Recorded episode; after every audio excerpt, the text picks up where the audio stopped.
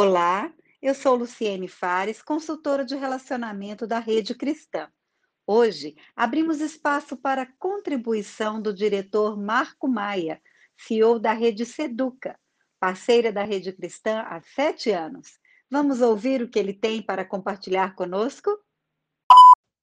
Olá, meu nome é Marco Maia, sou CEO da Rede Seduca. É com muita alegria que estou aqui hoje para compartilhar contigo, gestor, neste podcast, uma reflexão sobre o assunto a cosmovisão bíblica sobre a gestão de pessoas. Com certeza, invariavelmente, fazemos alguma pergunta, nos questionamos sobre a nossa equipe. Será que estou conduzindo da maneira certa? Será que devo contratar? Será que devo rescindir o contrato? A minha equipe é coesa? Considera a minha equipe forte? Enfim, gostaria de destacar alguns pontos que o ajudarão a discernir sobre a gestão de pessoas. O que a Bíblia diz sobre isto? Como Jesus conduzia a sua equipe?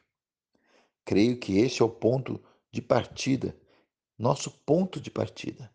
Ter uma cosmovisão bíblica sobre este tema que é tão relevante e com certeza muito mais do que um departamento pessoal, muito mais do que recursos humanos, é mais do que gerir, do que fazer uma gestão de pessoas, é relacionamento.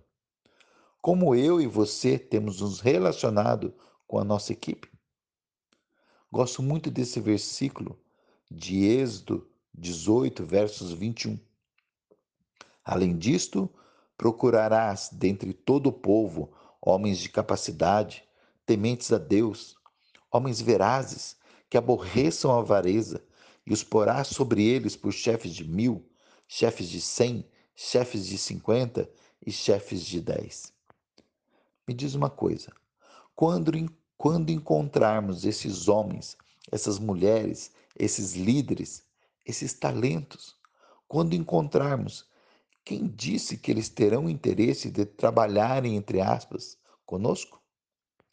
O que fazemos para atrair e manter essas pessoas junto conosco? O que podemos fazer quando essas pessoas terão a visão da nossa empresa? Elas vão sair de um quadro apreciativo dessa visão vão ver isso destacado para uma prática de relacionamentos? Enfim, eu e você queremos ter em nossa equipe pessoas com caráter e competência. Espero que também sejamos pessoas de caráter e competência. Você está sendo observado. Nesse princípio de caráter, onde há marcas, onde há avaliações, onde há registros, onde possamos falar muito de uma pessoa.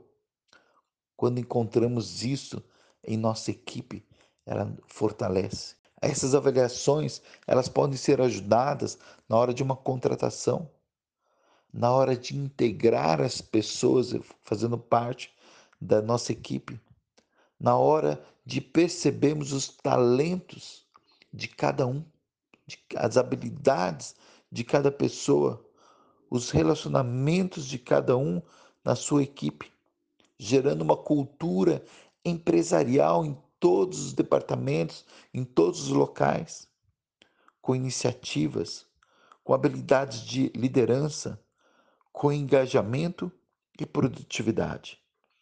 Assim, aprimorando o foco, colocando um currículo, um plano de carreira proposto pelo qual ou como um coach de performance ou nas habilidades de comunicação, podemos acelerar a produtividade com margens crescentes, formando uma equipe forte. Podemos seguir atingindo o objetivo.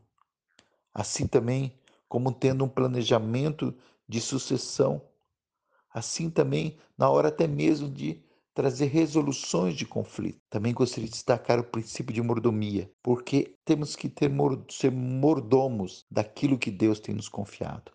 E as principais razões pela qual os melhores talentos deixam as organizações é gestão, expectativa, desafio e valores.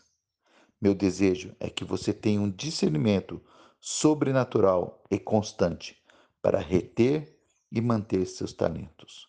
Continuem abençoados.